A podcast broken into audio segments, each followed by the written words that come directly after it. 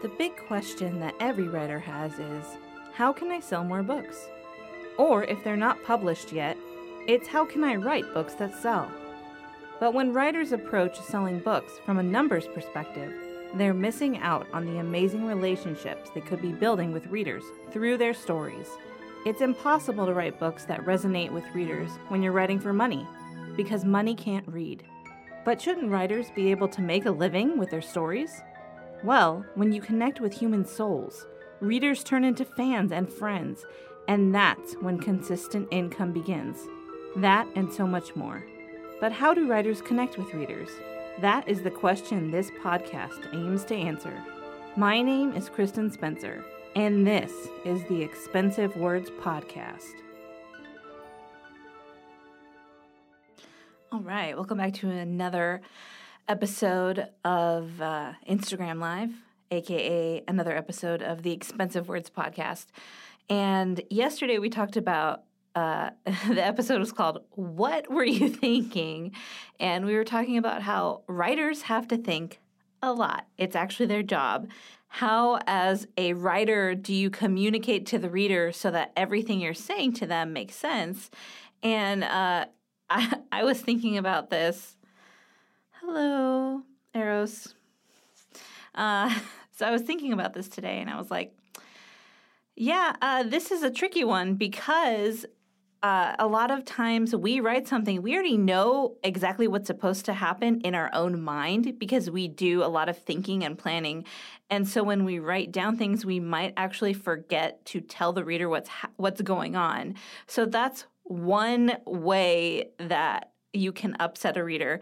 But the problem is, this gets complicated when you think about the fact that some readers only want things to happen a certain way in a story based on their own experience. And uh, I want you to think about this because I've gotten letters from readers, and the letters sometimes would make me really sad and they would make me uh, want to quit writing, and I don't want you to do that. So instead of uh, sorry, my thing got a little wiggly. Instead of telling you, hey, just make sure everything makes sense, every, and then you'll be fine, I want to tell you the truth. Okay, and this is a hard truth for you to understand. I wrote it down on a post it note so I could remember it. For every reader who loves your story, there will be someone else who hates it. And I know you're like, Kristen, what are you telling me right now? You're supposed to be making me feel better about my writing. And I want to tell you that when readers come into your story, they have their specific personal experience that they want to try to force onto your story. And some readers will do that to the point where they'll write you a long winded email and I'm not making this up, where they're like, well, this is not called this. And if this character did this, then they should have done this instead of what they really did, which is super unrealistic. And, uh, you know, for me, I always draw inspiration from real life. So when I get a letter like that, I'm like, but no, this actually did happen in real life. And this person who echoes this character really did that thing that I said.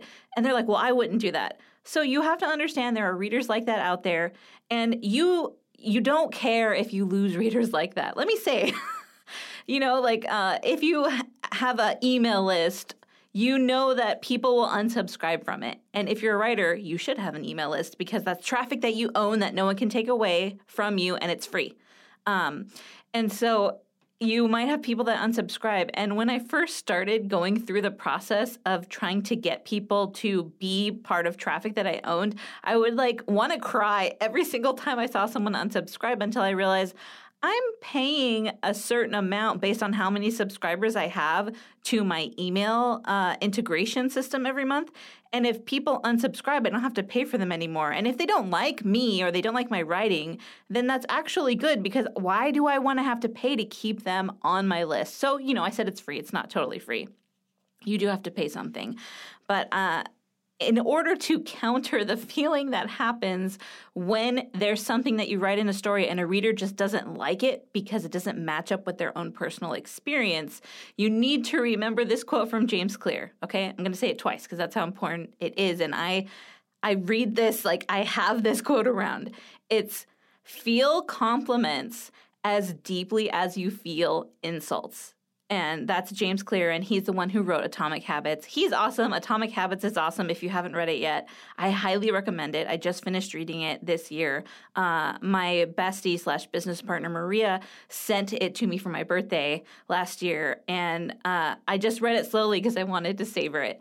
So that's the kind of reader that you want. You want like for me, I love James Clear now, and like if he were to meet me and I would tell him all of these things I love about his stories, he would be happy. But I guarantee you there are James there are people who would go up to James Clear and say, I don't like your book. I hate you. and he doesn't need those readers. He doesn't need those people. But on the flip side, there will be readers who don't understand what's happening in your story because you have failed as a writer to communicate to them in a clear way. And those are not the kind of people you want to lose as readers because they're trying and you have made a mistake. So, how do you avoid those kinds of mistakes? Well, you need to think. Remember, we talked about in the last episode how you need to think through everything and you need to try to uh, figure out if it makes sense. And I said that I'm developing a, stru- a structure called story puzzles that helps you understand um, when something makes sense together.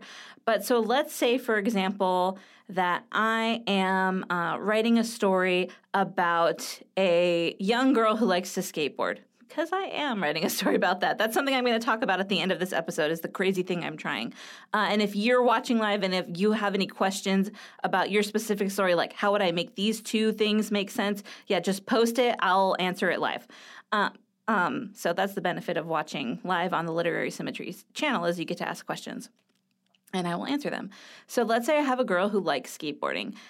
I have to understand myself why she likes skateboarding, what kind of skateboarding she engages in, and what kind of people she meets through skateboarding. And that's the purpose of the story that I'm working on now is there's these three girls who like skateboarding and they're all from different uh, places. They have different situations with their family. Uh, I'm trying to, of course, uh, have some inclusion, so they're different races, and I need them to meet and so I gave them something in common skateboarding. But for example, one of them knows a lot more about skateboarding than the other one. And see, so I have to do skateboarding research because I have to know how much more.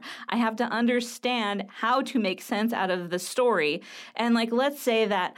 Uh, I have one that's just one of the characters has just bought a skateboard. They they join in the skateboarding thing and they can magically skateboard wonderfully right away without any practice.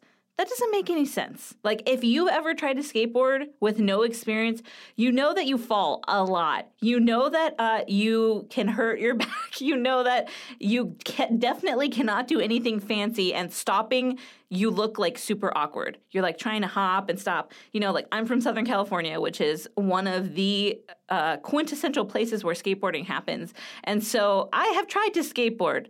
I have failed to skateboard. Uh, my daughter now, she's 13, she skateboards, skateboards with her friends.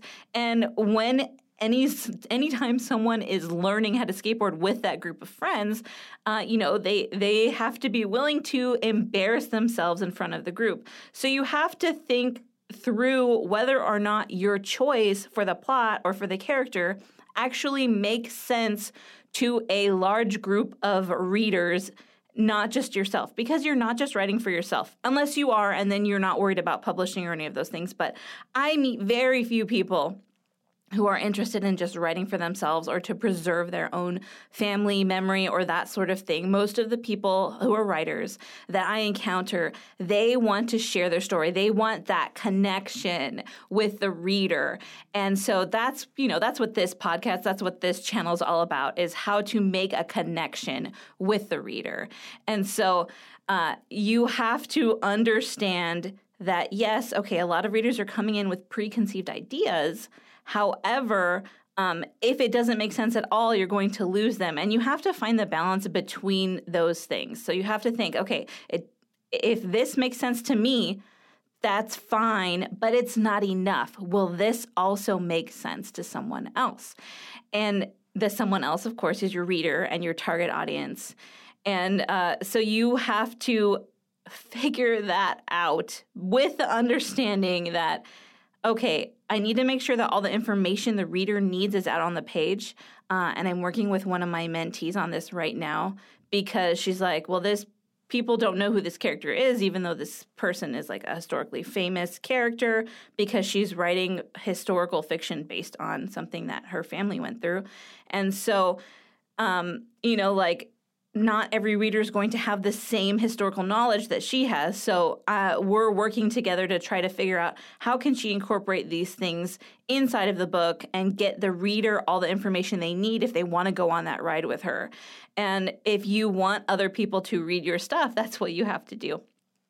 And so uh, that's you know that's one of the things that when i'm writing a story i take one piece and i look at it and then I take the next piece and I look and I see how do they connect. And that's why I'm creating the story puzzles framework because if the things don't have a natural connection point, then I have to create one in between them so that they make sense. And if I have this thing over here that needs like 24 connection points to this thing over here, maybe I need to change this thing. Or maybe, uh, well, I wouldn't change the first thing because it's connected to all the stuff before it. So if I'm writing towards something and I realize that these things don't match up, I would go ahead and make the decision that I'm going to adjust this far away thing so that there only needs to be like two or three or four points of connection. Because when you end up with something, one idea that needs like 24 points of connection to make sense to the other idea, that's what I would call convoluted writing. And that convoluted starts with con right which is confusing for the reader. And confused readers do what? They stop reading and that's not what you want. And so you know you have to think okay if i have this group of girls and I want to get the group of girls to the point where they're willing to share things with each other, I have to set up these events in between that create intimacy and create opportunities for the intimacy to happen, for them to get to the point where they are willing to share emotional things and difficult things with each other. And so that's the puzzle I'm working out right now. And so that's a pretty great uh, segue into what I'm going to be doing in the next few months. Uh, basically, starting in January, I'm going to be engaging in a new project. I'm going to wait to finish the time portal if you've been following me with that because I need to be able to publish fast. Because I have to be able to prove to people that all the stuff that I'm saying works. It's called proof of concept. So I've decided what is the best way for me to um, have a proof of concept? Well, I need a book that's short. I need to be able to write a series of these short books, and I need to be able to throw my expensive words out there along with all of the techniques that I teach in Story Filters and Write This Way. Which, by the way, Story Filters is live, so you can go get your own free course that will tell you how to stop doing the one thing that readers hate most if you go to literarysymmetry.com forward slash story filters. Okay, that's enough of that. um, but so I'm I'm embarking on this project where I am going to write five books in five weeks. Yes, you heard that right. Yes, it sounds crazy, but what I figured out is that I can comfortably write 5,000 words a day when I have a good outline and the stories, the, the subjects within the story are familiar to me. So I'm writing a middle grade book about three girls who basically form a skateboarding troupe uh, at, in a small Western Pennsylvania town, and I'm taking uh, the beginnings of a story that I already wanted to write, um, which I have not talked a lot about, but it's a story that has to do with inclusion and uh, culture and race relations within the U.S. Because why not? I always pick the hardest things to write about, um, and so I'm taking those ideas and I'm going to create a mini, like a middle grade series that leads into the uh, young adult slash high school book, which is going to be a standalone that incorporates all of these characters as they have now gotten older and matured and they're understanding new concepts and they're learning new things. So, uh, what I'm basically going to do for the five books in five weeks is I'm going to write 5,000 words a day for five days and I'm going to leave weekends for editing because or else I won't be able to release any of these books. Uh, and you know, Maria's gonna be getting like a bunch of cash from me while I'm doing this, but because I'm gonna be like, hey, do you want to edit 125,000 words for me? And she's gonna be like, yes, please pay me my money. No, she's not. She. D- I mean, she does say that to me, but in like a joking way that we have established where, uh, you know, like Mona Lisa from Parks and Rec, she always sends me, like when I send her a payment, she sends me the gif of Mona Lisa going, money please. And it's a little joke that we have, but um, yeah. So Marie's about to be flush with cash because I'm gonna be doing this crazy exercise because I want to do a series rapid release on Amazon. And I also want to create a funnel to try to sell these books because I'm learning about funnels. I'm almost finished with the uh, One Funnel Away challenge, which is how I that's why I made story filters, but uh, because I know that people need it, like me, like I myself need it. Um, but I learned how to use funnels so that I could present it in the best way possible, so that I could uh, incorporate the the Write This Way framework as well. It's been a really busy month for me. I have not gotten to write any fiction, and so what I'm going to do after I finish the one funnel away challenge and I'm testing all my uh, ads and figuring all that out is I'm going to start in January this five books in five weeks so that I can show you how to use all of the frameworks I've been teaching, not only in uh, Write This Way and Story Filters, but also in the Expensive Words podcast, where we've been talking about all these um, kind of vague ideas of what to do inside of storytelling, and I'm going to make it real in this series so that people can, uh, first of all, I want more middle grade books because I have two middle graders in my house, and uh, they like stories about kids like them. And so I'm establishing what that means. I've been going over books by Beverly Cleary and Judy Blume, and I'm basically creating a plan for how to do what they've done in every single book that I write in this middle grade series. And of course, I'm going to uh, probably create a course once I do this crazy thing on how you can do it because you cannot. I mean, at least I cannot sit and write a 50,000 word novel in a week. That's too much. And also, those topics for which I would be writing if I'm writing in the 50,000 word range are too heavy for me to pump out at such a quick volume. So I was like, middle grade's perfect. I love it so much. I wish there were better books in that area or more books. Some of the books are really great, but I wish we had more. And so I was like, personal challenge, Kristen, can you take this idea you had for this standalone YA book? Transfer it into something that could be a book series and give us multiple POVs in the first few books. And then, uh, well, the first three books will be like, this one is by Pepper's POV. This one is by Ava's POV. This one is by, um, I haven't really named the third character yet because I'm deciding if I want to steal her from another series that I wrote. So, uh, and then I'll have those be standalones, and then the last two books will be dual POV, combining the different characters. And it sounds like crazy, but I know it's going to be great. I'm so excited actually to sit down and be able to write and to show you how to put all these things into practice. I will be talking about this live. You can ask me questions live if you go to Literary Symmetry uh, and watch out for the live broadcast that I do almost every day. The only times that I don't do them are on Sunday because that's like family day and I have to keep that day from getting taken over by my business because I love my family. And uh, that's going to be very exciting for me and also stressful, but more exciting for you because you get to watch me and see how this whole crazy idea goes. Uh, and I also will be working on, up until January, I will be finishing the storytelling mindset um, free course and then the Get Your Mind Right challenge, which Get Your Mind R I T E, because of course, right? And we'll be working on these things together. I am so excited for you to implement all of these things that I've been creating into your storytelling and for you to see me do this crazy thing in real time and then be able to pick up the book and read it and be like, yes, good storytelling and a good example of how to take all these ideas and turn them into uh, hopefully a best selling series. So, crazy things, me, always.